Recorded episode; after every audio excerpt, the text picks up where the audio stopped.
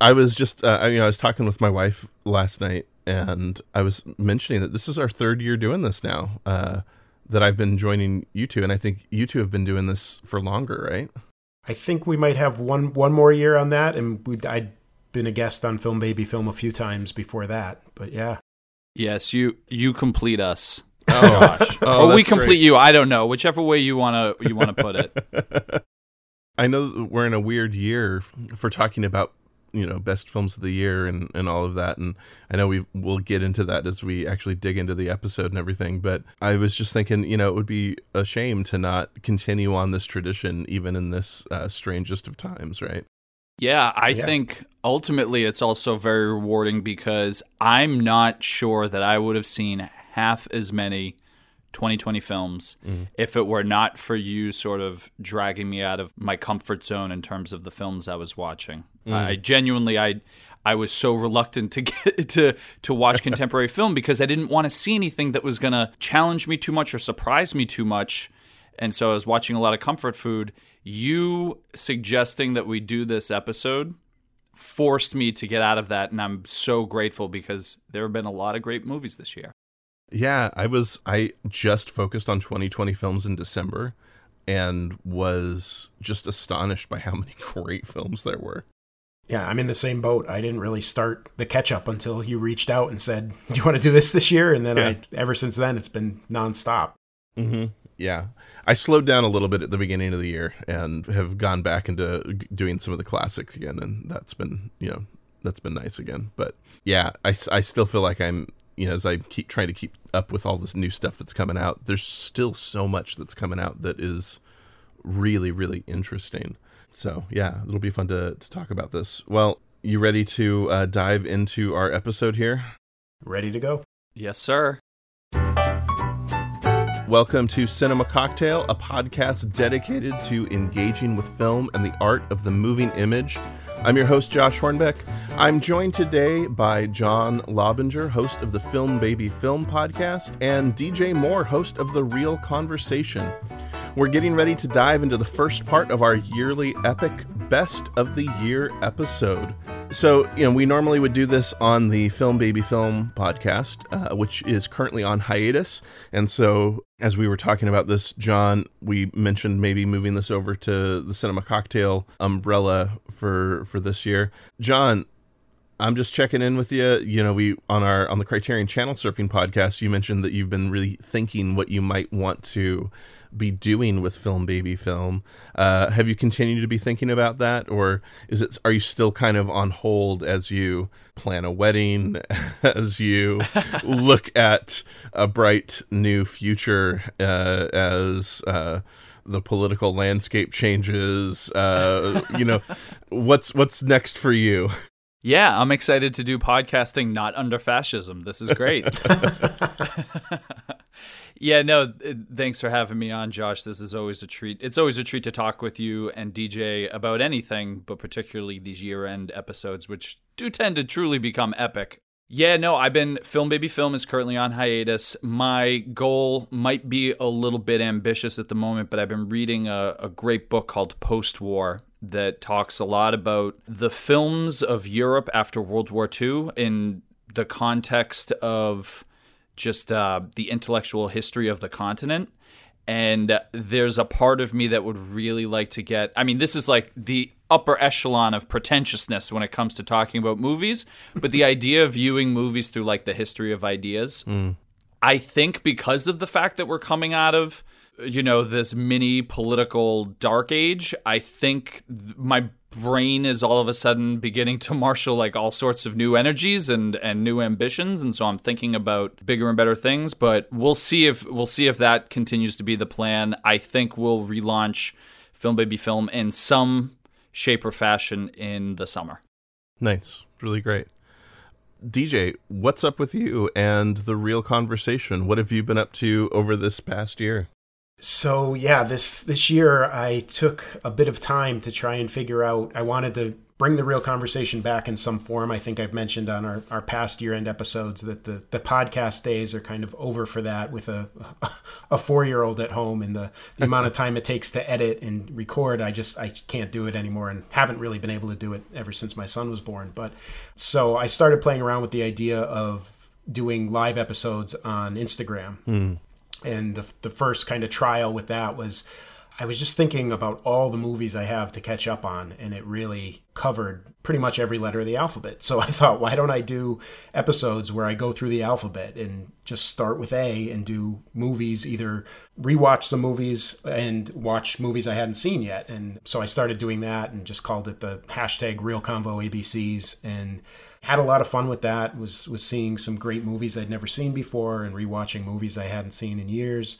And it was it started off with with good intentions and uh, thinking I would get get through quite a few, and then I I kept adding more and more movies to each episode. So A was one movie, B was three movies. By the time I got to F, I was up to I think I did like 10 movies for F and I was just like okay this is this is going to take a couple years to get through at this rate but then as as it got closer and closer to the end of the year, I just felt like I wanted to do something that was kind of going back to the original intent of the reel conversation, which was was people talking about what movies have meant to them through throughout their life and movies they've connected to.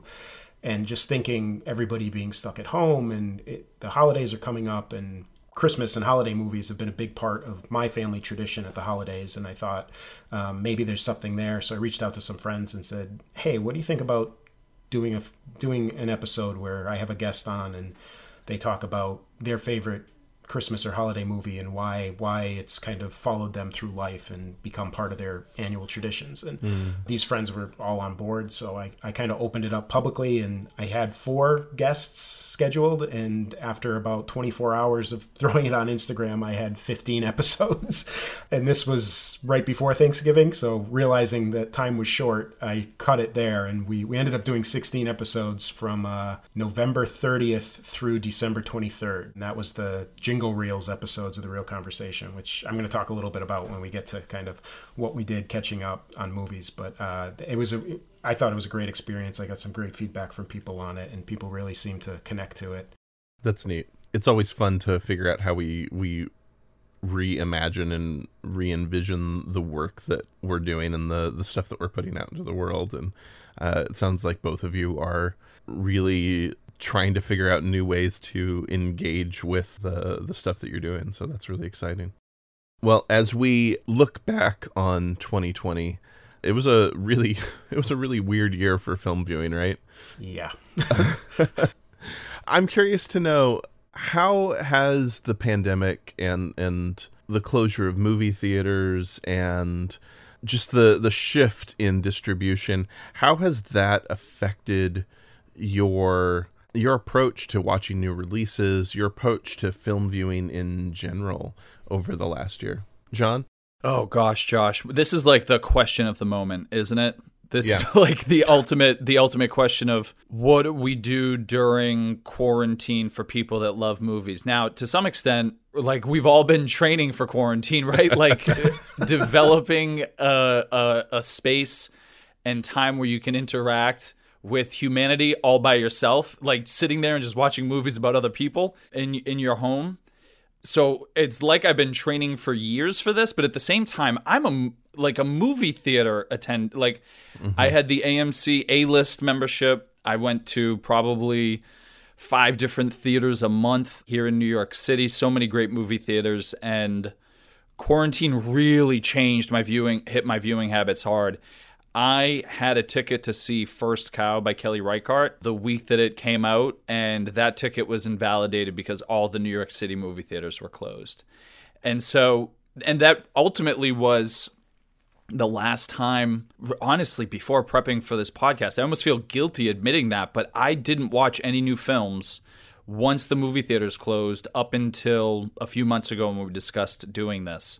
So, this had a major impact on the types of films I was viewing and the format in which I was viewing it in. Obviously, that's you know small potatoes compared to the massive impact it's had on the world economy and people's lives. And I don't, in no way, shape, or form want to compare the two.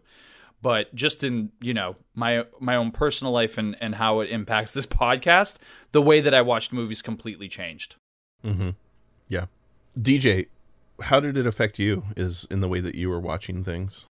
Pretty much exactly the same. I I saw ten movies in the theater in 2020. Uh, four of those were 2020 releases. The other six were catch up movies in the mm. early days. I think they were the very early days of 2020 before we recorded last year's episode, the 2019 movie episode. So by the time the theaters closed, I don't think I saw anything that was really a new release or 2020 release. I, I saw The Way Back on Blu ray somewhat early on in the pandemic and then didn't really watch anything else till summer, maybe, mm-hmm. and really didn't do a serious catch up until again we we started planning this episode and I realized I think at that point I'd seen maybe nine 2020 releases, and as of last night, have now seen 43 2020 releases. so uh, for this list, about just for a top 10 list, is pretty much 25% of the movies I saw at all this year. And yeah, I mean, like like John, I'm a, I'm a theater goer. It's decreased certainly since fatherhood, but you know, pre fatherhood, I was at the movies 75, 80 plus times a year. I think in 2019 I was I lucked out and I was able to see 56 movies in the theater and so to just drop to to 10 feels very foreign to me and to not have not really have been since the beginning of the year pretty much is is just a strange feeling and getting used to to just finding everything on whatever streaming service it's on which can be a hassle just to find mm-hmm. out where it is when it's coming out a lot of the movies i wanted to see really hadn't even been released yet i, I spent quite a bit of money renting them which i hate doing for a one-time watch but yeah, it's it totally altered my my movie watching. Yeah, I you know, I think we all love the the theater experience, you know. John, I have the AMC A list like you. I I love being able to just kind of walk in to any you know theater. We I live in the suburbs just outside of Seattle and being able to go and see anything uh, I also have a movie pass for our little art house theater as well. And so I could walk into pretty much any screening at our one of our four or five screens uh, at any time of day and see any of the films that we're showing. And so to have all of that go away, and for us, lockdown started pretty early. We started, I think, in just the beginning of March in the Seattle area. Uh, it all happened pretty fast, and yeah, it it was.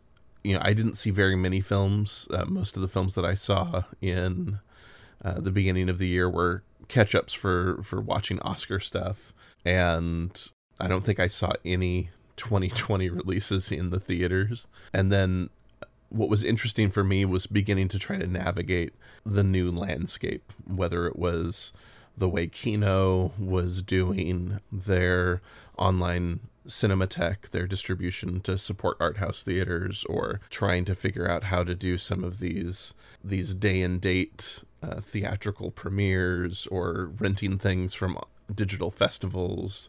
It was an, uh, a really intriguing, kind of sometimes baffling experience to try to navigate the new world of online distribution and we'll talk about more more about that uh, later on in the episode but it was it was definitely uh, an interesting experience to to see how the industry shifted to to try to approach new releases. And I ended up seeing more new releases this year I think than I have in previous years because of that.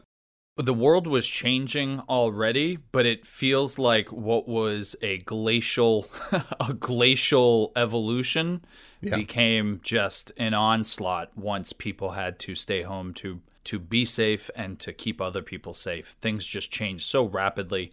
One of the major questions, and I don't know if we'll end up discussing it later on, but just is what happens when we return to some level of normalcy?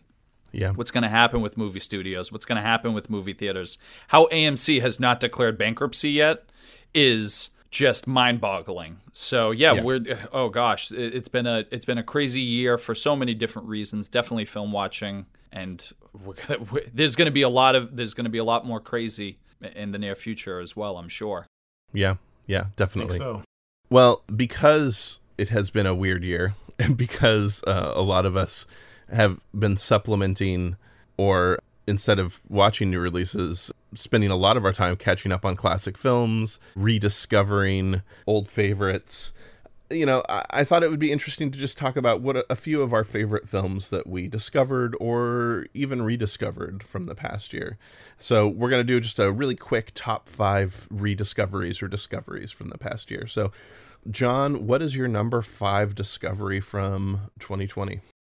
So I have down Full Moon in Paris by Eric Rohmer from his Comedies and Proverbs set. However, just overall, Eric Rohmer's filmography was. I know that I'd seen Claire, Claire's Knee before 2020, and I may have even see, started watching some of these like in December 2019. But overall, my real deep dive, my real entry into the Eric Rohmer film universe was this year, and was actually prior to COVID, and I just loved it. I it was mm. uh, it was one of those. He's one of those filmmakers that presents movies that seem like snapshots into a livable universe. And I just found that to be such an exciting find and discovery, and they're eminently rewatchable films. Full Moon in Paris is probably my favorite just because of how 1980s it is. It's like 1980s through a funhouse mirror because it's 1980s Paris and so that's not the 1980s that I'm familiar with from my own films and from my own life. So seeing that was just such a joy and it's so fun and everything is everything looks weird and gorgeous and Eric Rohmer I think never attended a party in his life. And so seeing his depictions of what he believed a 1980s party was like and how people danced, it's just, you know, just one of the funnest movies I saw all year. Yeah, Eric Rohmer this was uh, a great discovery, a great deep dive for me in 2020. That's awesome. That's great. DJ, what was your number five? So a lot of a lot of these that I picked were kind of the highlights that came out of that Reel Convo ABCs series I was doing, and my number five is kind of a bit of a double feature. Before the Devil Knows You're Dead and Death Trap, both directed by Sidney Lumet.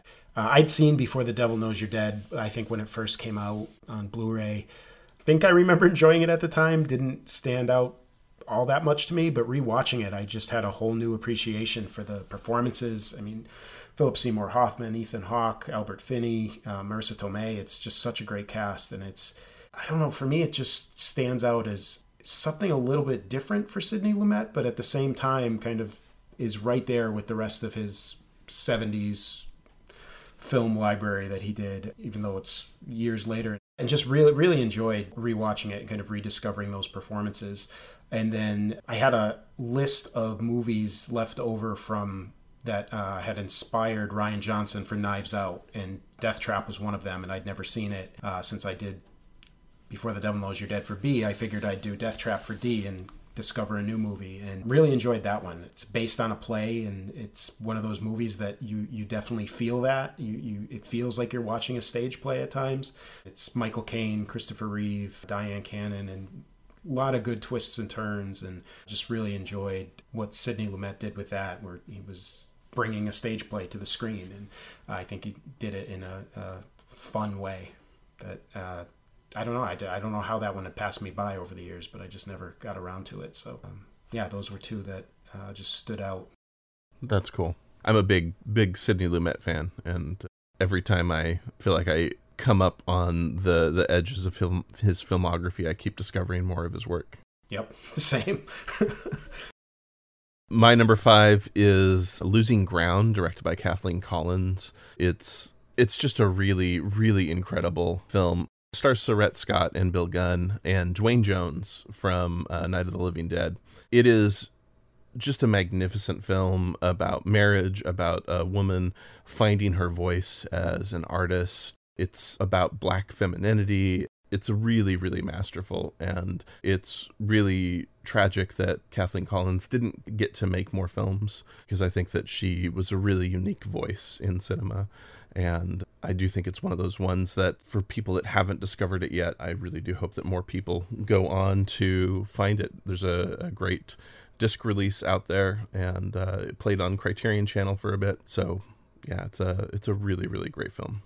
Duane Jones is also in Ganja and Hess, which I watched. I watched Losing Ground this year for the first time, and also watched Ganja and Hess for the first time. So yeah, an, am- an amazing filmography for a guy who appeared in a relatively limited number of films. He certainly managed to maximize his screen time. That's for sure.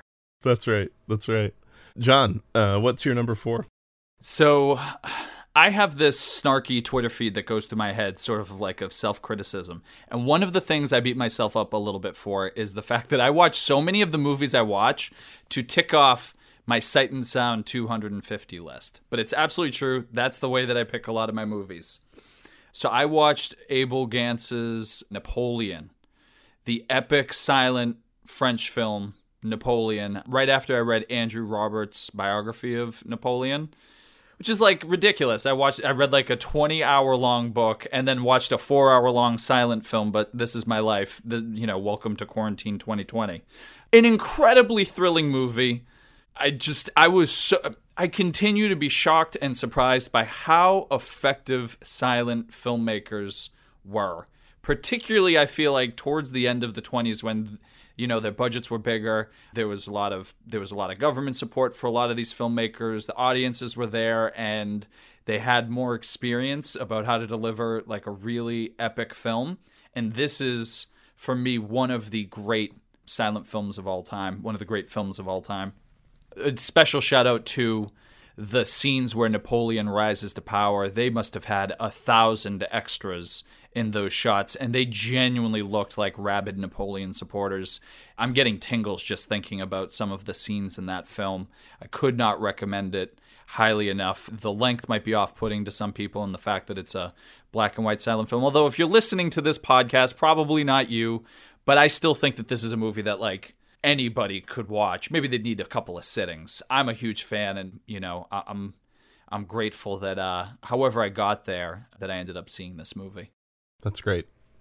I have the disc sitting in my my collection, and just need to take the plunge.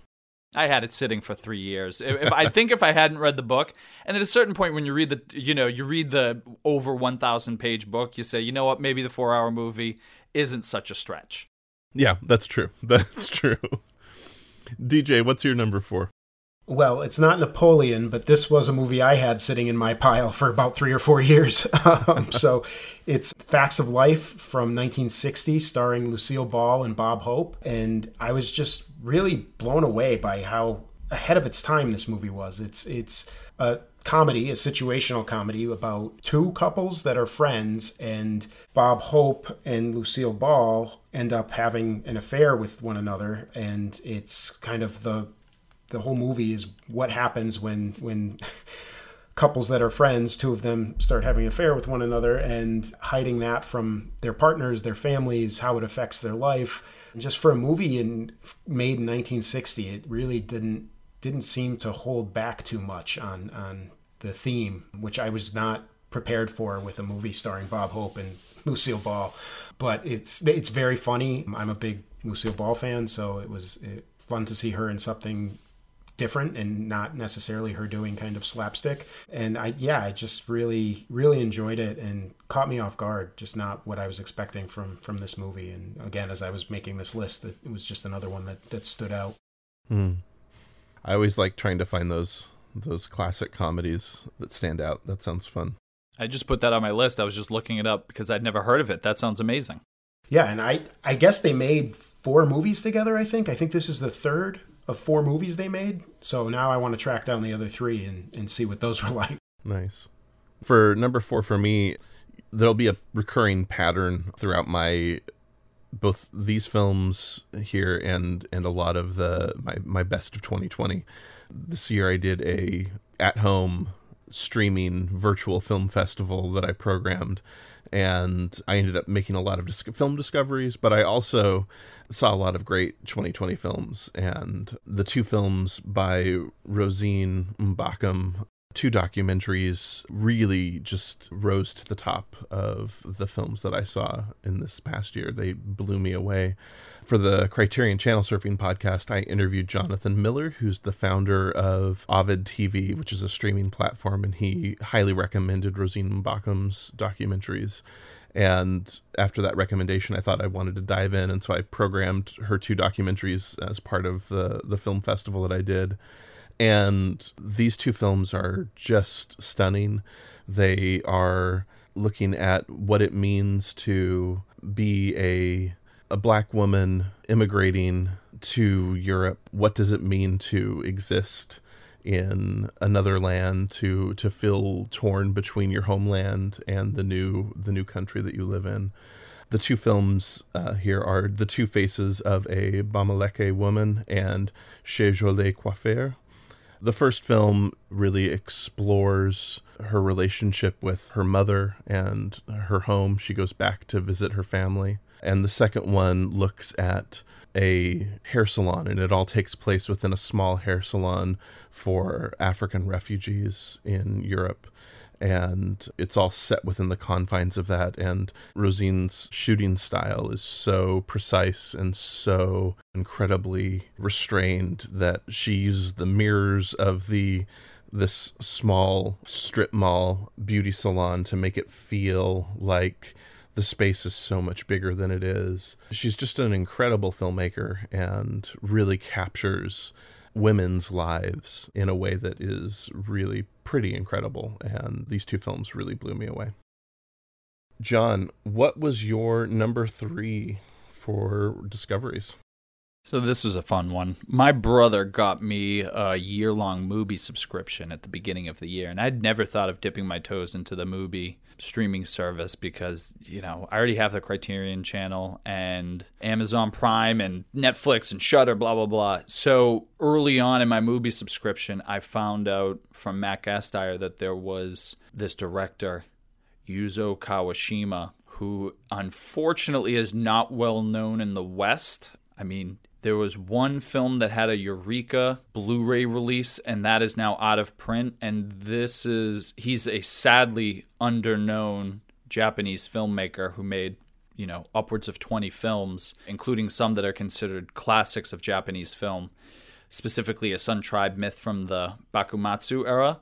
I watched that as well as four other movies on Mubi, and I'm just kicking myself that I didn't rewatch them and then watch the other three or four movies that were streaming because they were just so delightful. Mix of tragedy and comedy, and some people consider him a forerunner to the Japanese New Wave. I don't know enough about Japanese film history to be able to say that, but whatever his context in, in film history is, just those movies were so much fun. And here's to hoping that more of his movies are made available, whether it's through streaming or physical media or both, in the upcoming years. DJ, what is your number three? My number three was The Endless, which is, I think, from 2017, directed by Justin Benson and Aaron Moorhead, and they actually play the, the two main characters in it. Had never even heard of this movie, saw it as a trailer on another Blu-ray I was watching, and uh, something about the trailer just caught my eye, and I ordered this movie and again rolled it into this ABC series I was doing, and was just really impressed with with how low budget this was and what what they were able to do with the story. It's about two brothers who escape a UFO death cult when they're younger, and as adults decide to go back or are kind of drawn back to it for for reasons I won't say here. But really, it, it's a great example, I think, of less is more, and they really get away with a lot. And in it's not really horror; it's kind of thriller, some horror elements, and just super, super. I mean, micro budget, but really, really impressive. And they actually have a new movie that was out this year, Synchronic, with Anthony Mackie which I'm looking forward to. I don't think it's available until March, but that's one that's definitely on my list to see just after seeing what they did with The Endless. Yeah, this is one that came to my little art house theater back in 2017 and I got to see it and yeah, it it definitely has that micro budget indie horror feel and it's always really impressive when filmmakers are able to capture the that growing sense of dread and really create an atmosphere with without many effects and uh, using uh, really simple techniques. Yeah. My number three are uh, the films of Khalik Allah. He's a filmmaker. A few years ago, he released a film called Black Mother, which was just this incredible documentary that blew me away. I saw it at the Portland International Film Festival, and all of his films are playing right now on the Criterion channel and it was a real pleasure to get to revisit that and to to work my way through his earlier work, which all of the films really build on each other beautifully. The films feel almost more like poems. They're documentaries, but they feel more essayistic. They feel more like you're just watching portraits of life, snapshots. He uses asynchronous sound so that the images don't match what you're hearing, which creates this almost hypnotic state. And you see the evolution of his technique over the course of the two short films and the two features that are on the channel and that uh, he's made so far. And you see him wrestling with what it means to try to document people with less privilege than than he has. And the technique really develops as a way for him to avoid objectifying his subjects and to give them a little more power and a little more agency and uh, it's it's really beautiful. There's something really stirring about the work that he does. I can't wait to see his next film, which is I Walk on Water. It was available very briefly on YouTube for free, and Grasshopper Films is releasing it. Khalik Allah's films are ones that I just uh, would highly recommend. Grasshopper Films is they're one of those distributors that is just doing God's work. Yes, yeah, they're pretty incredible. Yeah. John, number two, you have a uh, what I see looks to be a giant category here. well, yeah, not only is it a giant category, but it's it's uh, something I've already discussed at length on Criterion Channel Surfing. No, I look if if someone asked me what did I do with my 2020, like if I had uh, if I went back to school and they said, "Well, John, what did you do with your time off, with your summer vacation?" I would say, "Well, I watched a lot of giallo and science fiction." And it it what it was it was such a it was such a comfort blanket. It was such a calling back to movies that I was intimately familiar with and that I have such warm. I don't know if it's nostalgia. I don't know if they're just movies that have so many different layers or that create worlds that even if you don't want to inhabit them, you do want to visit them over and over again. And so that first kicked off with science fiction and it was, you know, it was the it was the heavy hitters. It was Alien, Aliens, Blade Runner, Matrix. And that was just absolutely wonderful. What a great escapist exercise. But then uh, you know, then I went into a I'm nervous to say anything about Giallo because that's one of those areas of film where there are real hardcore experts and aficionados where if you go in talking about it lightly, like you're just, you know, you're just you're just asking for trouble. However, as a, as an avid fan, I can say that watching Fulci Zombie just launched me into not just the giallo world, but back into Italian horror. Giallo, I knew that I'd always I'd always really enjoyed, but Italian horror I didn't always connect with. Some of other some of other Fulci films have really turned me off. But once I watched Zombie, got sucked right back into it, and I just find this universe of like horror and proto slasher, like Italian crime thrillers, like all this stuff, pure comfort food. Not only do I not mind the discontinuities and the lack of plot logic and all of these things that are like pretty pretty both endemic but also obvious about these genres of films. I actually see them as almost a, a benefit. It's almost like a fun. The flaw makes you see that these films are the craft of people that are trying to make effective films rather than just filmmaking by committee and some of the more polished stuff that we see today. So, yeah, that was so exciting and you know, started with Fulci Zombie I feel like it was bookended, although it probably wasn't bookended. But it, in my head, I, I sort of bookend it with Dario Argento's Tenebrae or Tenebrae. I don't know how to pronounce it. And those are just two like classics uh, of of both of their subgenres, and just so much more. You know, Sergio Martino, Mario Bava, Fulci, Argento, and then getting deeper into uh, other names like Aldo Lado yeah, it, for anybody that wants to find like a whole new universe of films, if you haven't gotten into giallos or Italian horror, I think there's a lot of rewarding stuff there. Shudder has a great collection, as does Arrow, the Arrow streaming service, which is now available, I think, at like five dollars a month. So that's been a terrific, a terrific journey and a terrific way to spend a lot of time this last year. That's awesome. That's awesome. DJ, what is your number two?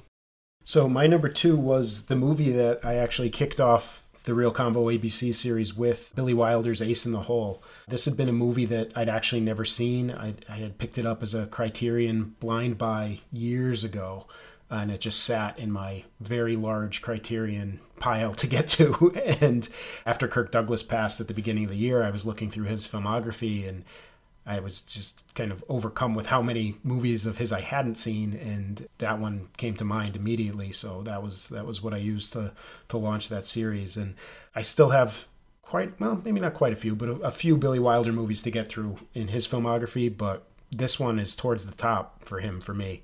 I mean, 1951 and the the take on media and sensationalism, watching it in March of 2020 was was kind of surreal. And yeah just, just really really enjoyed this I mean from Kirk Douglas's performance to the to the writing and especially everything Billy Wilder did with it. And yeah one I I definitely want to revisit after um, almost a year of having first seen it it's one that I keep thinking of and want to go back to and watch again yeah that's a just a masterpiece yeah that's great my number two is Orson Welles's The Other Side of the Wind, which was another one that I programmed for my my virtual film festival. Is one that I missed when the restoration finally came out, and decided it was time to to dive into it. And you know, I think you know, like Ace in the Hole, I feel like is one of is Billy Wilder's like one of his most acerbic and one of his most cynical films.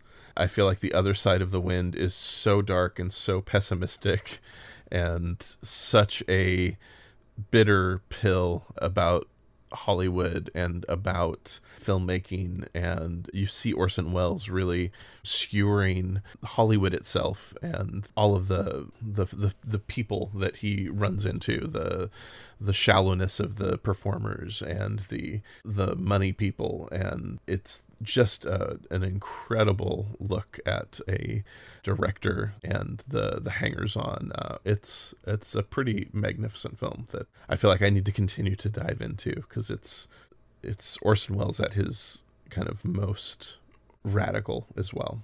So yeah I I can't wait to revisit it as well. John what was your number one discovery of the year? Yeah, this is definitely a rediscovery that totters on Discovery, and that is Twin Peaks Season 2. And I say it totters on Discovery because I obviously know Twin Peaks Season 1 like the back of my hand and, and love that season, and the return is amazing and has, for me, one of the greatest episodes in television history. But season two, I sort of slept walk through the only time that I ever watched it. And, you know, just, I'll just get it out there. It's the least popular of the three seasons, and there are some good reasons for that, particularly the bad story arcs like Nadine, Nadine's super strength and James's ridiculous run in with his femme fatale. And because of those reasons, I think I missed so much of what is great about season two of Twin Peaks.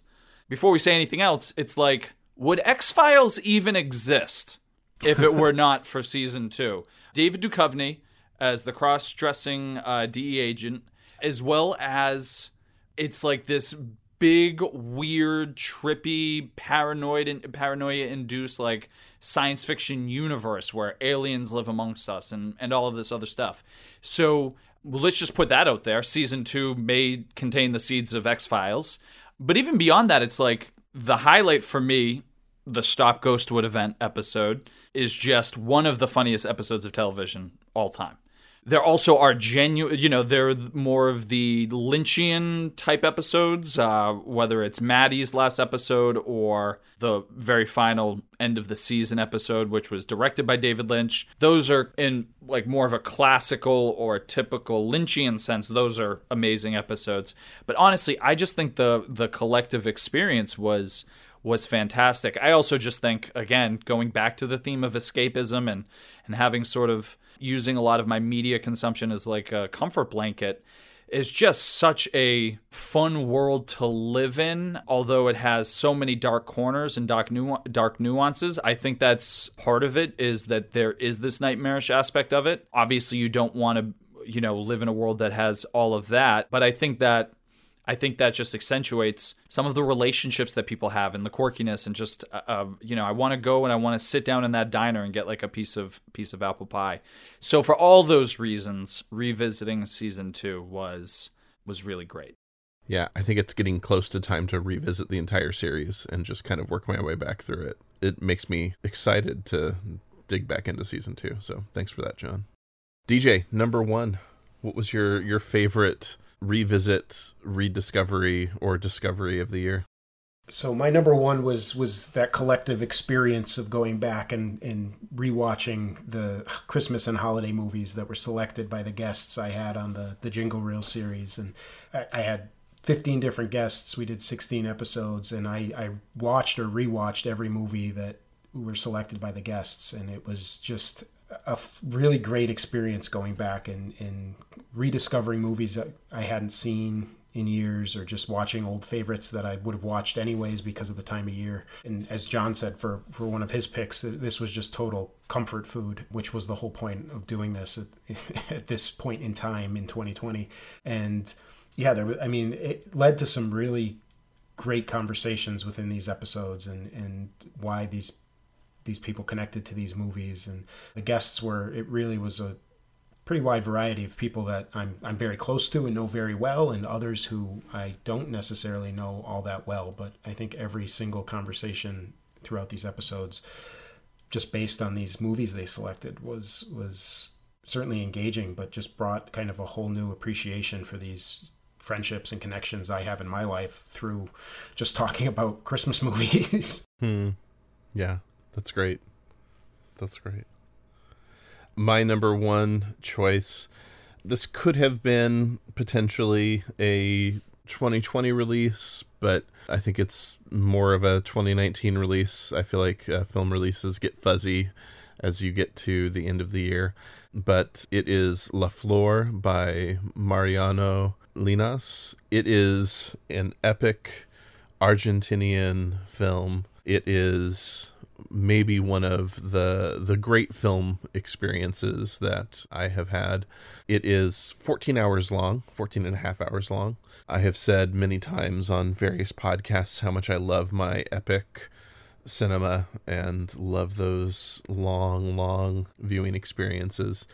And this is a film that is it's co-created by Llinás and four women who are part of a theater troupe. This ensemble all created this this film together, and it's essentially a collection of short stories that don't necessarily have anything to do with each other, but the actors all play different roles. One film is a horror film, another is a spy thriller, another is a musical with some science fiction elements. Another is a a silent retelling of a Jean Renoir film.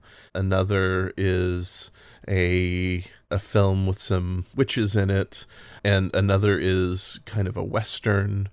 Each piece kind of builds on an, on the other in some really interesting ways. There's some interesting thematic connections, but it just is this really beautiful, beautiful experience that by the time you're done with it it just it's staggering. And uh, it's it's this just monumental work that uh, i would highly recommend anyone check out. Um, it was just one of the great great viewing experiences that i had this year oh that's fantastic did you see i think he also had it's it's only four hours long but uh, his extraordinary stories I have not. This is one I do want to go and watch uh, more of his work because this one was really incredible. I got to see La Flor this year. I also am a big fan of the epic long films. I certainly could have picked. I watched Out One this year, and I could have absolutely picked that as one of my five discoveries. Extraordinary yeah. Stories is really fun. If I think you'll like that a lot as well. That's awesome. Yeah, I need to to visit more of his stuff now. Yeah. Well, we're getting ready to dive into our top 10 now. Thanks for humoring me on this discoveries portion of our episode. Before we dive into top 10, I'm curious what were the criteria that you had in choosing films for your top 10 list? Did you have anything that you that excluded a film? Did you have anything that you had to you had to watch it in a certain time frame? Anything that you had for your criteria for choosing films for your top 10 list, John? So, first of all, and I think this may come up in discussion again and again, I typically have a much easier time in deciphering what is a 2020 film versus what is a film released in years previously.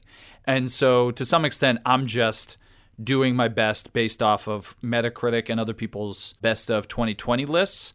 But I have to tell you, it was really confusing, particularly this year, where because often what I would do is I would just say, look, when was the film released in movie theaters in my city? And if it was released for the first time in my city in 2020 or whatever year I was thinking of, that would be my date that I would use. And with a year like this year, you can't you can't go by that. so when is it? Is it when it was first released at the film fest? So I, I just did the best that I could, and that a lot of that was based off of Metacritic's lists and other people's lists to tr- sort of decipher what was 2020 and what wasn't. Then my next criterion I do, I am a firm believer. I think I don't know if Alfred Hitchcock said this or if it's an apocryphal or if I'm misquoting it, but I like the idea that films are machines that make emotions.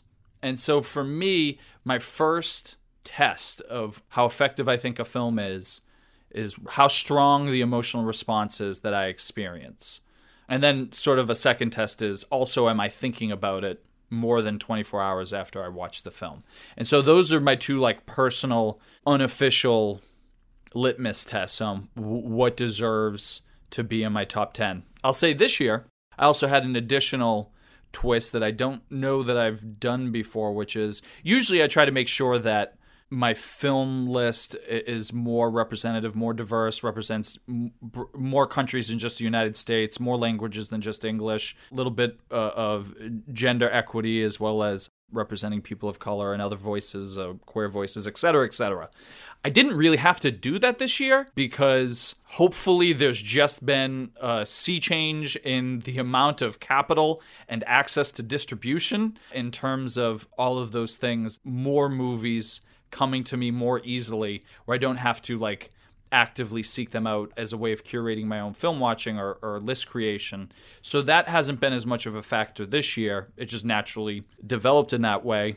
This year, I think more of a factor was because there are so many films available on streaming and people can get access to them.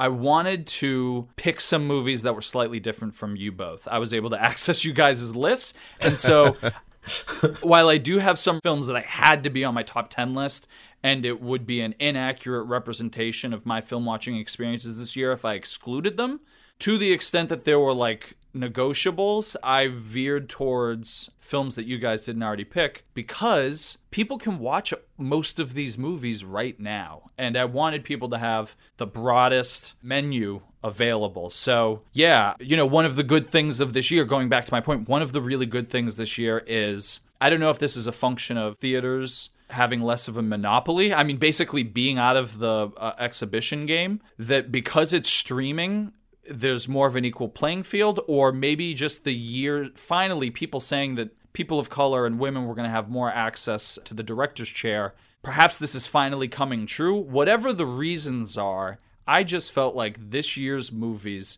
if you look at any year end list or you look at the films that are going to be considered for Oscar contenders, there is a much broader perspective, more truly representative of you know the voices of the people that live in my country and across the world than I think the narrow viewpoints that had previously been available through like most mainstream film and that has been an absolute treat for this year. So that is actually a test or a litmus test I didn't have to apply to my list this year.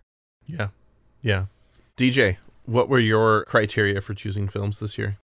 So as I start to say this, I'm having extreme sense of deja vu and feel like this is how I prefaced last year's. But uh, my list is kind of a mess. It's it's really a mix of movies that I, I do feel strongly are amongst the best of the year, and then others that I just loved and really enjoyed, and I know they're movies that I've I already have gone back to and watched multiple times this year, or will continue to do so throughout through the future. And so then kind of ranking in my list is very fluid. There's a lot I can move around here. It's I'm not even sure it's that complete given the low number of movies I have seen for the for 2020. But and again with what John said, I, I'm always dealing with does this count as a 2020 movie, even though it played at one festival in 2019? Or now, on top of that, with the extension for the Oscars, there's some 2021 movies that usually I wouldn't be counting, but seems like I maybe should be because they might count for the Oscar season, and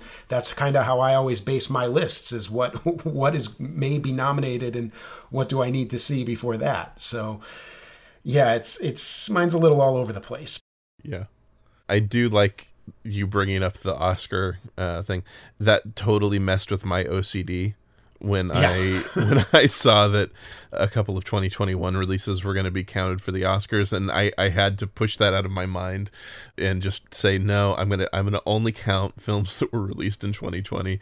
Yeah, I I had a hard time, you know, John, like you, I would typically say, okay, what has been released theatrically in the United States for 2020? And, you know, I could, you know, you know, even if it wasn't released in my city, I could kind of maybe make the case that, you know, even if I couldn't see it, I I'd say, okay, well, yeah, I wasn't going to get to see, you know, this film this year, you know. Sure, that that's one I'll have to catch up with next year. But this year is just, it's weird, it's strange. I think I ended up ethically, I did disqualify films that only played theatrically and didn't have a digital platform release at the end of the year. So films like Promising Young Woman and News from Home, I think, is the other one that opened on Christmas Day and didn't have that only opened in theaters and didn't have a digital release just because I I have I have very strong feelings about not being back in theaters right now while COVID rates are rising. I just like I'm not going to count those as 20 as 2020 releases right now because not a lot of people can can get to theaters to see those yet. Right. But DJ like you, uh, most of these are ones that I just I think these are the ones that I think are the best. Uh, that I think are are some of my favorites. The ones that struck me the most. That that really resonated with me the most uh, over the years. Over the year, and you know I, I think that these lists are typically incredibly subjective. And john as you were saying you know i think over the last couple of years i've really tried to figure out how to how to have my lists be a little more diverse a little more representative. And it was so much easier this year than in previous years. And I do think that as as more and more streaming uh, services are footing the bill for certain films, we're seeing more representation on those services, and I think that's a good thing. So, yeah, John, let's dive into this list. What is your number ten? My number ten film is To the Ends of the Earth, uh, film directed by Kiyoshi Kurosawa. He's a Japanese director, made many films known, I think, most widely in the West and perhaps internationally for as a J horror director of Cure and Pulse. Although he's made uh, he's made lots of movies in lots of different genres and film types. I think if I were to do just a snappy one sentence description of this movie, I would say it's as if Kafka had written a travelogue. Japan and Uzbekistan, sort of a joint collaboration on this film to celebrate 25th anniversary of diplomatic relations between Japan and Uzbekistan. The film takes place in Uzbekistan and stars a Japanese actor and singer. Her name is Atsuko Maeda and she is fairly famous in Japan as a member of one of their J-pop girl bands who now is is an actress and has worked with Kurosawa before. Yeah, uh, this movie so much to recommend it. Very beautiful, funny, tense. As a somebody who d- has done lots of solo travel and I've gotten myself in situations where I really didn't know what I was doing and I was very much a fish out of water. And there is a particular type of anxiety, a special brand of anxiety that comes when you are in a foreign country, you have the language barrier, and you don't know how to cross the street. It's a highway and there's a barrier, and where you're trying to go is right across the way, and you don't know how to get there other than cross this highway in the middle of a foreign country. I've been in that situation, and this movie really does an accurate depiction, I think, of uh, putting on screen what that feels like. And beyond just that visceral experience, it also has some interesting commentary on on the world, how people who are different view each other, and the the actress, the the main character, certainly goes through her own journey, and there's moments of almost like magical realism in the film. And so all of that is very interesting. But I think the main thing I take away from this movie is I am one of those people that loves movies that subvert your expectations and particularly when it's some a filmmaker like Kurosawa who's known for horror or known for another genre who uses the cues and the signals and the filmmaking techniques of mm. that genre and just puts them in a different film type to the point where when you're watching this movie that like I said is sort of a um, surreal travelogue experience nonetheless it feels like you're in a horror movie and so that dissonance is I just think is like I I love it when that's in movies. I think you know some filmmakers that do stuff like that is like David Fincher or or Yorgos Lanthimos. I think are known for that as well. So yeah, it's a it's a great film. I'm glad that I caught it. I caught it on the Brattle Theaters virtual cinema. I love giving money. It did take me a while to figure out how to use these virtual cinemas. I'm embarrassed to admit, but once I figured it out, I have to say I love giving my money to uh, you know the local theaters that support and nourish all of us. So this is certainly a film to check out, and I I highly recommend it. Nice, nice. I always like hearing a new Kiyoshi Kurosawa. So yeah, DJ, what is your number ten? So my number 10 is Steven Soderbergh's Let Them All Talk. I think we could probably spend a whole episode talking about this movie in in terms of the experimental nature, the improvisation, everything Soderbergh brought to it. But what really stood out to me with this, and the reason why it, it ended up in my top 10 is, is the performances and just the story of these, these three women and their, their friendship and how that friendship has changed over time.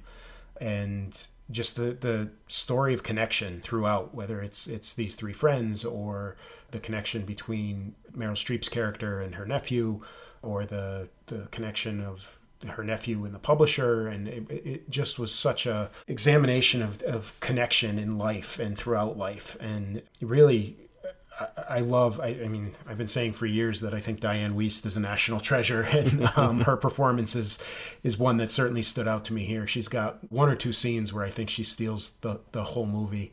And I mean obviously Meryl, but Candice Bergen and Lucas Hedges as the nephew. I just really enjoyed these these performances, and this movie had barely been on my radar, and read a little bit more about it, and decided, oh, I better I better include this in in the catch up, and pretty much as soon as it was over, immediately it I knew it had a place on my list. And then Josh, I saw your review for it and was like, okay, I, I think I'm in good company here if, if this is why I enjoyed it. And while I'm on that topic, your reviews have just been a breath of fresh air in my Instagram feed throughout 2020 and just seeing what you're watching, whether it's a movie I've seen or planned on seeing or have never even heard of, just something that I always smile when I see them pop up and read them because it's it really is just breaks up the monotony of social media for me.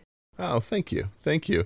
Yeah, I I was surprised and blown away by this. I my wife and I watched this on our uh, anniversary staycation. It was the last film we watched together, and it was a surprise.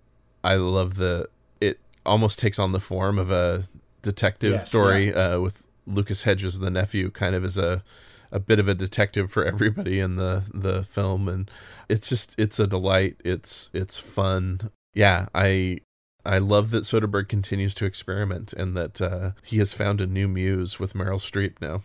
Yeah. Yeah. My number 10 film is Kitty Green's The Assistant. It originally was going to be a documentary about the assistants who worked for Harvey Weinstein and it ended up taking shape as a drama following a, a female assistant working for a Harvey Weinstein like character and kind of her awakening and her realization of the the abuses that her employer puts on actresses and uh, on the women that come into his uh, orbit. It's this really spare, this really very restrained film, but you see from the perspective of someone who is an observer, from someone who's a bystander. You see the the bind that a lot of people are put in. You also see the ways that these corporate structures enable abusers and predators and how difficult it is to hold these men accountable for their actions. It's a really, really just incredible film. It's really well observed. It's patiently told. The performances, especially by Julia Garner, who is the lead in this, are just really stellar. It's a really just pitch perfect film that blew me away when I watched it again during my at home film festival.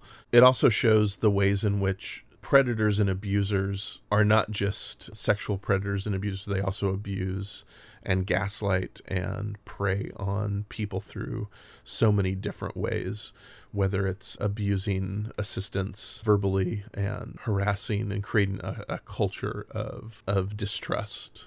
It's a hard film to watch for some people, but it's really incredible. Uh, all right, John, what is your number nine film? So we discussed difficulty in placing year of release. This is the most incredible example of that. So my number nine is a doubleheader: Hill of Freedom and Yourself and Yours, two films by Hong Sang-soo. I think 2014, 2016 is the official release date in other countries, but this is the first time they're made available in the United States. Mm. Metacritic includes them in their 2020 rankings, and I've seen other lists that include these films. But man, talk about, you know, you're talking about OCD in terms of being able to. It should be easier to just be able to say what year a film was released. And unfortunately, that is not one of the comforts we have right now. But, okay, so with that aside, Hong Sang Soo, high volume filmmaker who's put out a lot of movies, sometimes multiple movies in a year. He's South Korean director who feels a lot like I spoke about Eric Rohmer earlier. Feels like Eric Rohmer's heir apparent in terms of style and, like I said, that consistently high volume output. And so I'm still early in my Hong Sang Soo journey, but so far it seems like all of his films, they like, it feels like they inhabit the same universe or similar universes with similar characters facing similar challenges, particularly in the romantic lives, as well as a lot of heavy drinking. That's like probably the main difference uh, beyond the more international aspect of Hong Sang Soo's films. Eric Rohmer was really, you know, heavily focused in like the French lifestyle. Hong Sang Soo is a little bit more international in that, both South Korea, but also in you know uh, visits to France and people from different countries pop up in his films in ways that I don't think really happens that often in Rohmer's filmography. The other major difference is it seems like everybody's a heavy drinker in Hong Sang Soo films, and it's just you know, I really enjoy these films. They are films that I want to revisit. Sometimes I find myself when I sit down to watch a movie, I'm like, oh, maybe I'll just rewatch Yourself and Yours again. Doesn't hurt that many of his films are shorter as well, which is I always like for me, the highlight between these two films, I think Hill of Freedom probably has the more interesting editing structure.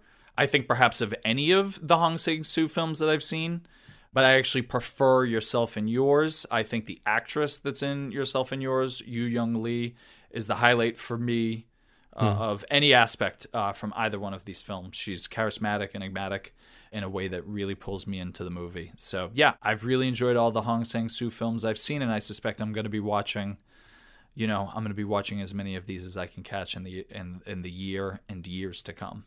Yeah. DJ, what is your number 9? My number 9 is Let Him Go, directed by Thomas Bezucha, who previously I guess is most well known for directing The Family Stone, which my mind is still trying to comprehend that movie next to next to Let Him Go takes place in the mid 60s, but plays as a Western. It's got some noir elements, suspenseful, even some horror elements to it. Again, just a movie that I was really captivated by the performances. There's kind of a, I found kind of a, at times, a beautiful stillness to the movie, uh, especially when the camera's on the actors. And it kind of lingers a little longer on, on some silent scenes than I think other directors might on actors. But when you have Diane Lane and Kevin Costner in these roles, I thought it was a good decision. And it just uh, looks at two very different families and kind of how that word is defined by these families and the ties that bind. And one that I'd been looking forward to since I saw the trailer and didn't really know what to expect. Had heard some good things, and again, after watching it, just just felt like it was was something that belonged on this list for me after one watch and looking forward to kind of taking another look at it let let it simmer for a little bit and go back and revisit it. Kevin costner seems to be having a, a bit of a quiet resurgence or renaissance between this and yellowstone. Yeah, even going back to Molly's game from a few years ago, I thought he was the best part of Molly's game. Yeah, or even going back to Hatfield and McCoy's, the Hatfields and McCoys, oh, yeah, right. the, yep. the miniseries. And I'm just I'm just realizing now as I'm checking out the Kevin Costner Wikipedia page, he is a he is a Tony away from being an EGOT. Really? So wow. Okay. Yeah. So get him on Broadway. Yep. this is a great recommendation, DJ. This is one that you know I haven't actually dug into it. It's one I haven't seen the trailer for. I think I've just seen the image for on my Apple TV, and it's been one that kind of the, the poster image or the cover art image just kind of turns me off from the film. Yeah. Yep. And you know, it's it's it's a really good illustration of how marketing can sometimes do a film a disservice. And I keep seeing this in people's best of year lists, and I keep seeing this getting really good reviews, but I haven't really dug into the reviews yet. And so seeing this on your list here makes me really eager to check it out. So thanks for this. Yeah. It's definitely a slow burn and it I mean it certainly has some of the cliches that come with the themes, but I, I was just really, really impressed with it. And it's funny you mentioned the marketing because I remember seeing the trailer for this in the theater. So it must, the trailer must have been earlier in the year. And the first shot of the trailer is Kevin Costner and Diane Lane in uh, farmhouse kitchen, and my mind immediately is saying they made a secret sequel to Man of Steel, and I'm like, how? And then I'm like, this is not Man of Steel two. So I was kind of pulled in right away because I couldn't couldn't understand what Diane Lane and Kevin Costner were doing on screen yeah. together on a farm if they weren't the Kents. well, my number nine film is Never, Rarely, Sometimes, Always. It is a film written and directed by Eliza Hittman. It is just this pretty incredible, almost neo-realist film about a teenager who discovers that she is pregnant. And because of the area she lives in she has to have parental consent in order to get an abortion. And she lives in a, a home that is not happy that is while it might not be physically abusive, it is verbally, emotionally abusive. It's not a, a, a, happy home, and the consequences for her would be would be dire. So she and her cousin go to New York. They steal money from the the grocery store they work at, and they get bus tickets and go to New York to go to a clinic to go have the procedure. But along the way, the film we we learn all about the process and about how how difficult it really is in this country uh, about all of the restrictions about all of the the difficulties for young women and for teenagers uh, the ways that crisis pregnancy clinics uh, that are often run by religious organizations will manipulate and will often misinform women who are pregnant of their options and will tell them that they are less far along in their pregnancy than they actually are. It's a it's a harrowing film. It's a beautiful film. It's an angry film.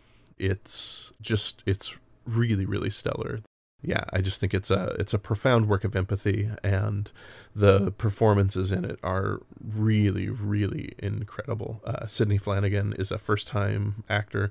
Eliza Hittman often works with non professional actors, and she just uh, gets some really incredible performances out of the the people she works with here. So this is difficult subject matter, but it's uh, really really incredible.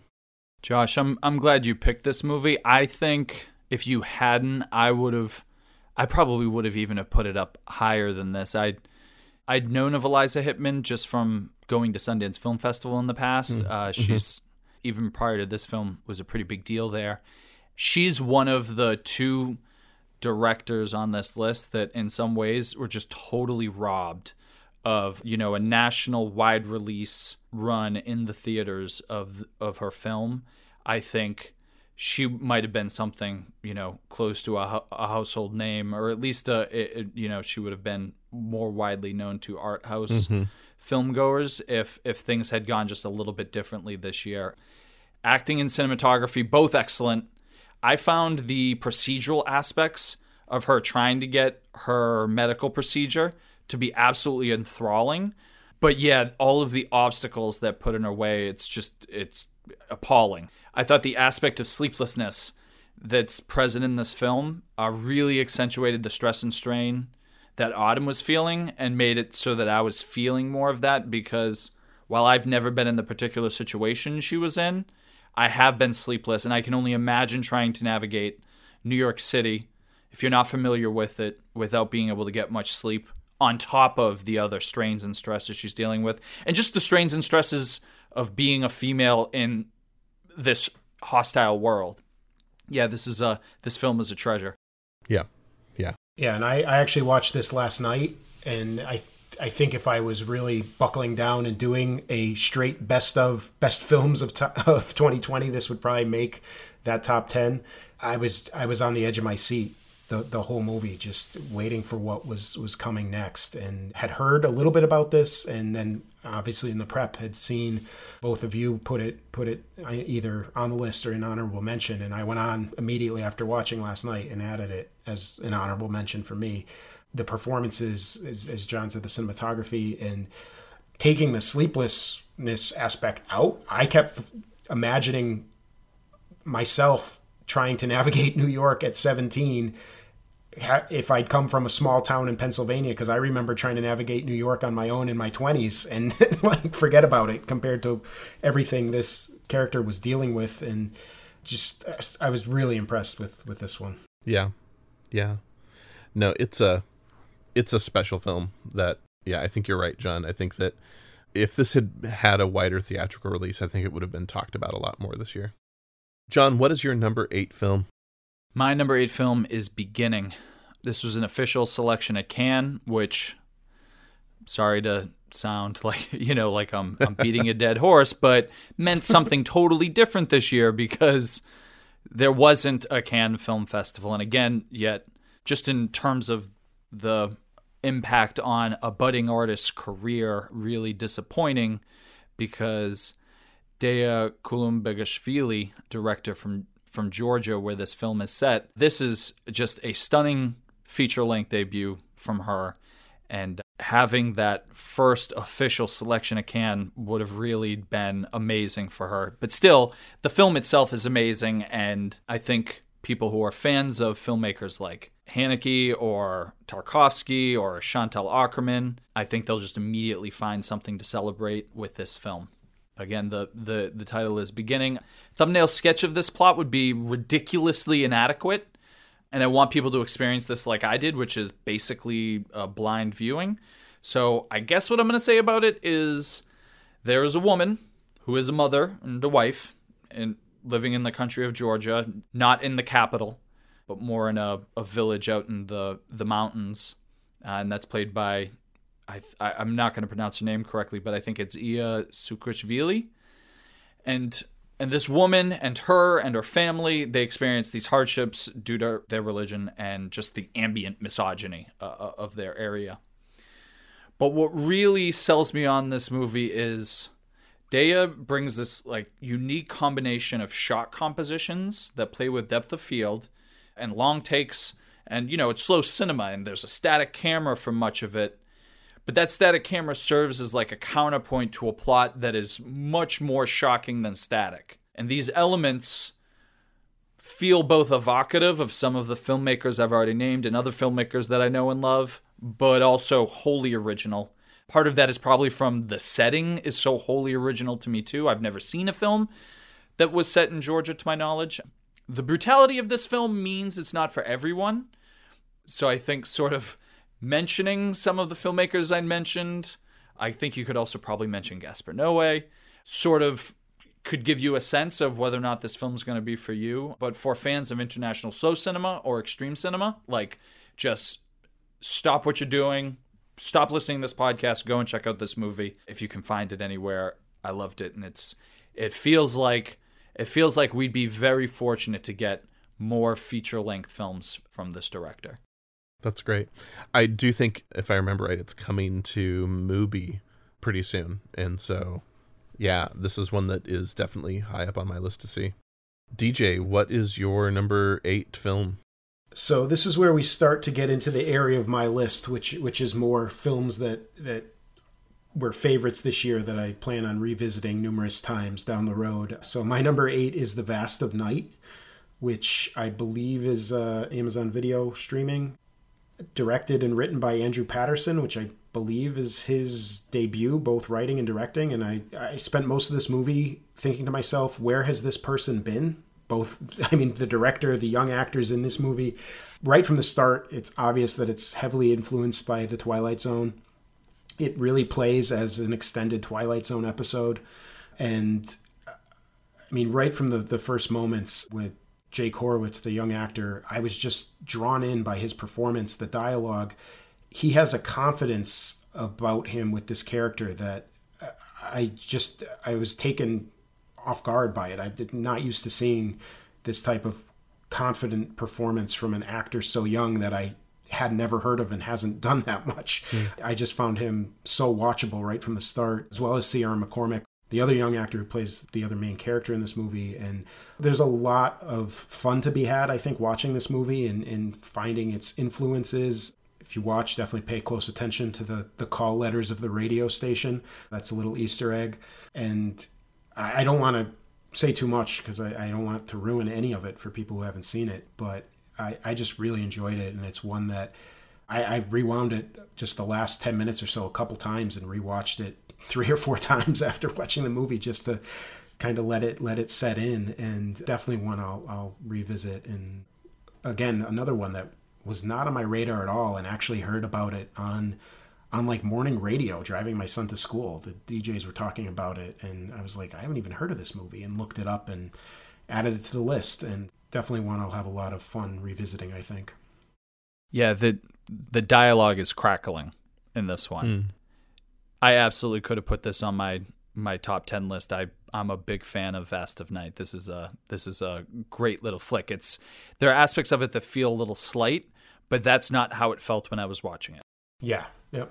That's cool. This is one that I keep sleeping on, so both of your recommendations make me really eager to watch it. My number eight film is Maimouna Doucouré's Cuties.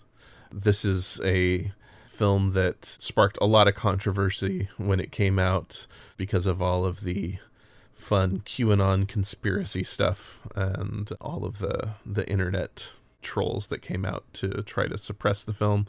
But this is an incredible film. It is the story of an 11 year old girl, Amy, who comes from Senegal and lives with her mother and her two younger brothers in a really small apartment in Paris.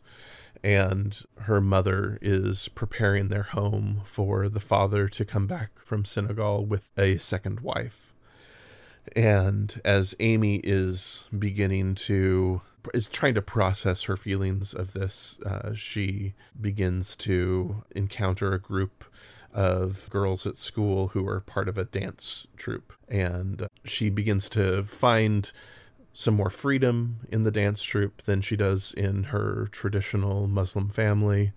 But in this dance troupe, there's also the the exploitation of the ways in which children are encouraged in modern society to to objectify themselves, and and so there is this push and pull between these two different experiences of uh, femininity and the ways in which young girls are asked to grow up faster than they should. It's a difficult film It's also incredibly funny at times because they're 11 year old girls and they are goofing around. They're still growing up. They're still learning about uh, the world. They're still encountering the world. I was surprised at how charming and how funny the film was at times. But the film itself is really beautiful by the end, and it shows Amy really looking to find a third path uh, between these two extremes. And I think that all of the complaints about the film really don't understand what Doucouré was really trying to do in telling this story, in trying to recount her own experiences as a young immigrant growing up in Paris as well. She also spent a lot of time interviewing young girls and understand trying to understand their experiences and working with child psychologists to craft the story and to create safe working environments on set. So, it's a great film that I think was unfairly maligned. And I think that I want to make sure that people check out this film by a uh, woman of color who really produced this incredible work.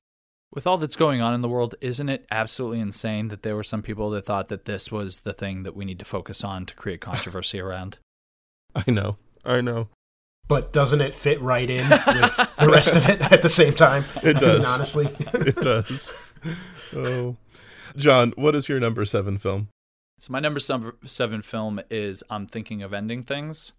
This is a Netflix movie. It's I think this is one of the, you know, one of the movies on this list that uh, a lot of people have already heard about. And you know, there's not a whole lot I have to say about the filmmaker that hasn't already been said. He's, you know, Kaufman's one of our great cerebral, like literary filmmakers. I think now he's a little bit out of fashion, perhaps receiving a little bit of criticism for subject matter, what he represents. But to me, having studied like some of the critical reaction to Ingmar Bergman, it feels a little bit like some of the reaction of the Swedish left against Ingmar Bergman back in the day, where it's like, hey, we have all these political things that are going on. Like, why aren't you addressing this more directly? And Ingmar Bergman's like, that's kind of not the point of the movies that I make. It's not who I am as an artist. And I don't even know if that's Kaufman's reaction, but that's been sort of my take on that. Okay, so set sort of some of the critical expectations I had coming into this movie aside. You know, the acting in this movie is fine. Uh, the cinematography is fantastic. This is certainly another postmodernist film from this director. And I guess the plot is okay. But why I put this film in my top 10 is the psychological component. Hmm. For me, this film is my favorite depiction of. There's a v- collection of films that I've seen where it's like the movie is meant to be a depiction of sort of like a person's mental prison, the mental prison they construct for themselves, whether it's based on like past pains and tragedies or even just like their failed ambitions. We've discussed that I watched a lot of the same movies in slow, close proximity, and one of the cool things that happens when you watch uh, lot of contemporary films in in a enclosed period of time is the movies almost start to be in dialogue with each other.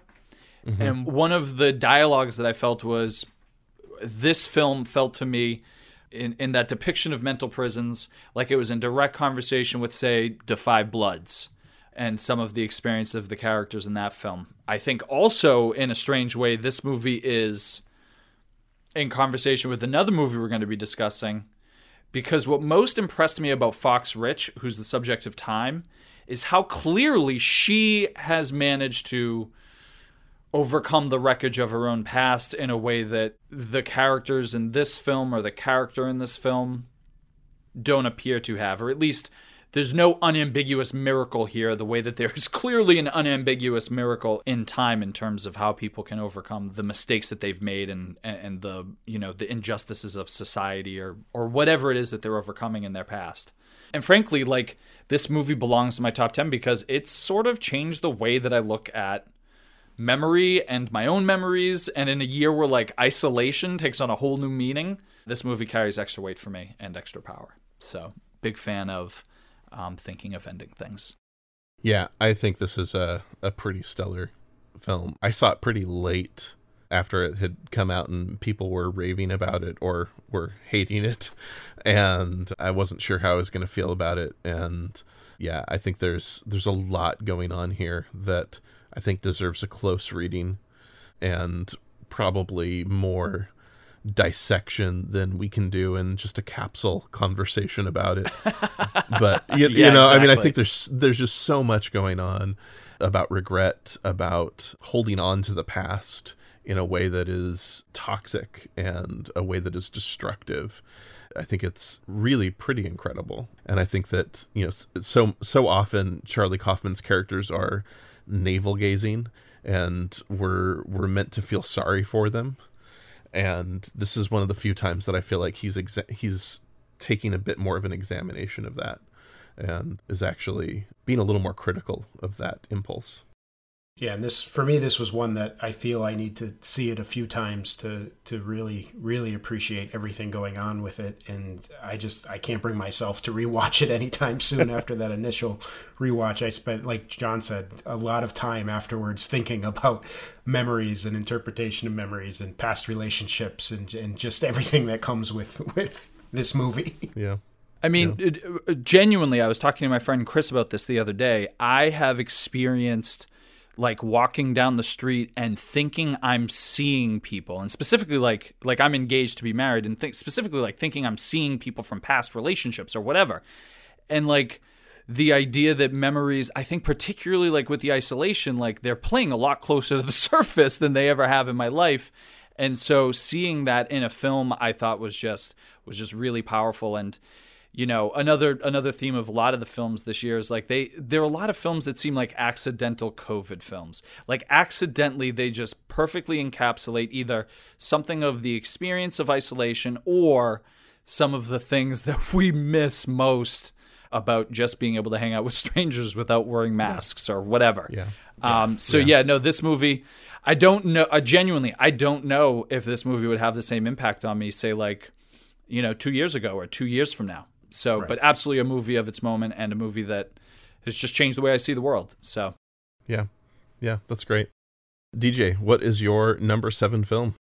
So my number seven is The Invisible Man. This was one of the last movies I saw before the theaters shut down. It was it had been on my list, and I I work at a private school. We'd already been talking about how we would treat our spring break, knowing we have international students and what all of that would look like with COVID. So I I kind of had an idea that I did. I mean, I didn't expect theaters to shut down, but I had an idea that I probably wouldn't be leaving home for a couple weeks, given what we were discussing at, at school. So I decided to run out and see this in case I, I didn't get out of the house for a couple weeks. Uh, was very glad I did because, as we know, theaters shut down shortly after that, and I I have watched this twice now, and I I loved it. I I I mean I loved it as a horror movie. I loved it as a remake of the classic Universal monster movies, and then I think there's so much to be said about this this movie as a as a metaphor in terms of treatment of survivors, believing women. There's there's a lot to unpack here for for me in terms of uh, just the, the how it's shot. It's it's really again similar to what I said with the endless. Less is kind of more with this one, where I think one of the biggest strength is just the use of negative space on screen, which leads to some of the biggest scares. And for me, what was possibly or probably the most shocking scene in a movie of the year. And then when I actually got a chance to watch this with my brother, my sister in law, and my wife, who usually would never watch a movie like this, they reacted the same way to that scene, uh, which I don't want to spoil here.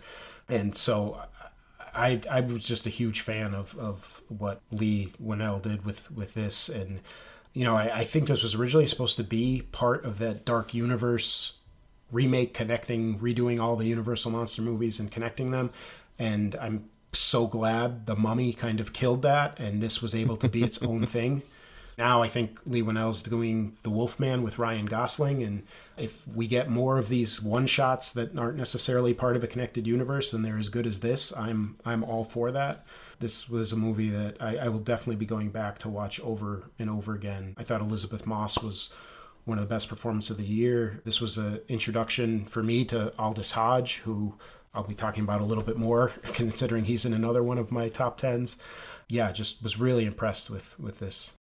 Yeah, this is a really fun horror film that I think digs deeper than a lot of them. And I, I love what you said about if this is the way they're going to approach the re envisioning of the Universal Monster films, then I will be much happier with the effort. So, yeah, this is a good. Yeah, I think I, I, totally agree with you. I saw this in the movie theater. It was the last film I saw in the movie theater, and I really enjoyed it. I tend to like Blumhouse, just the concept of like Blumhouse yeah. filmmaking, where basically he primarily just focuses on making sure that the movies have one or two really interesting things going on. Usually it's the concept, but also there's a, you know, with this film, it's like pretty clearly the what is it? I don't know if it's the first act or the second act where it takes place in in the sister's home, and uh, you almost have like a Michael Haneke feel during mm-hmm. it. The suspense and the tension is just really excellent, and I too am excited about seeing any of the Universal monster films that. I was just looking this up. I don't know if Blumhouse is going to be connected to all of them going forward. I thought they were, but maybe that's more up in the air. But Wolfman sounds like it, it could be quite a bit of fun as well. Yeah. My number seven film is Radha Blank's The 40 Year Old Version, which is a really delightful comedy about a black playwright and teacher who, as she approaches her 40th birthday. She was a 30 under 30 recipient, but still is struggling to make ends meet and to be taken seriously. She decides to make a career shift and turn to rapping because she's tired of writing plays for white institutions that just want poverty pornography. And every time she tries to write something authentic, she gets white directors and white producers who want to inject elements to make the white liberal audience feel good about themselves. And she feels like every time she gets a play put up, it completely changes and she completely sells out her vision and uh, she can't be authentic and so turning to rapping allows her to be authentic to who she is. Through this all she's also dealing with grief over the the death of her mother who was an artist and who who managed to stay true to her vision. It's a beautiful film. It's very funny but it also has these really really incredible heartfelt moments. There are shades of uh, spike lee in it it's an incredible film. It's really charming, really fun. Radha Blank uh, wrote, directed, and stars in it as well. It just has this real lived-in texture to the black and white photography. Yeah, I I cannot recommend this one highly enough. It's uh, so much fun to watch. John, what is your number six film? My number six film is Promising Young Woman. I think we're going to be talking about this later, so I won't say too much, but I will say right now, I just think that this is like an instant genre classic. Mm. I don't know if it's even a cult classic because I think it's probably gonna. I think enough people are seeing it, and certainly judging by my Facebook feed, people who are not in the cinephile universe are definitely like checking this out. I feel like this has like a combination of of the moment cachet as well as it just is pulled off with such aplomb that I think it sort of has a similar feel to how Get Out managed to break through all the media noise and like capture people's imaginations. I feel like Promising Young Woman is doing the same thing. I think my favorite thing to say about it is Becky DeAnna called this movie Heathers for a New Generation. And yeah, I just my fiance and I watched this movie. We watch probably two two to four movies a year and she loved it. And this is not the type of movie I thought she was going to love. So yeah, I'm looking forward to uh, discussing this more later on as as somebody has wisely selected this at a, a, a higher ranking. Awesome, DJ. What is your number six film? My number six is Spike Lee's Da 5 Bloods. I should start this by saying I've spent the last, I guess, 25 years as one of Delroy Lindo's biggest fans. Uh, ever since I first saw Get Shorty, I feel he's an actor who he does not appear in as many movies as I wish he would. So having this be a showcase for his talent, I was I pretty much had a spot on my list just from that. But I, I, was just blown away by by this. And I, we discussed this i think the first year we we did this with the three of us because BlacKkKlansman was i think my number one movie that year. And i talked about how i thought that was a, masterpiece from spike. And uh, this one is right up there with it. And considering spike lee's been an important american voice in film for over 30 years now and here we are with uh, I mean, almost back-to-back movies that I, I, I mean, I, can't even start to unpack this one here with in terms of all the the various techniques he uses, the the themes at play. One thing that I thought was going to bother me at first was the fact that he didn't have different actors playing these characters when they were young and in Vietnam, and they just had the same actors playing themselves almost 50 years younger. At first, I, that threw me off, and then by by the second or third scene, I was like, ah, okay, I don't mind this. uh, but yeah, I, I this is one that I've been meaning to go back and watch again, and just haven't haven't been able to devote the time to do it given I was trying to see so many other movies. But having only seen this once it's one I know I will be going back to and, and watching again. And I, I the first time I watched it was I think it came out earlier in the year mid-year and was on Netflix. And was one I was yeah I'll get to it I'll get to it I'll get to it. And then when Chadwick Boseman, Boseman passed away that was when I was like okay I need to I need to watch that like now. And I think it was the you know that first weekend after he passed, uh, I watched it. And Josh, you, I know this. We have we have the same spot on yeah. the list for this one, so I'll let you take it from here because you'll be able to give it the, the words that I can't right now. yeah, this is also my number six, and I I also just uh, I was floored by this one. I think Spike Lee is one of my favorite filmmakers working today. I think he is just amazing and continuing to do such vibrant, such energetic work that I I, I continue to just be blown away by what he's doing.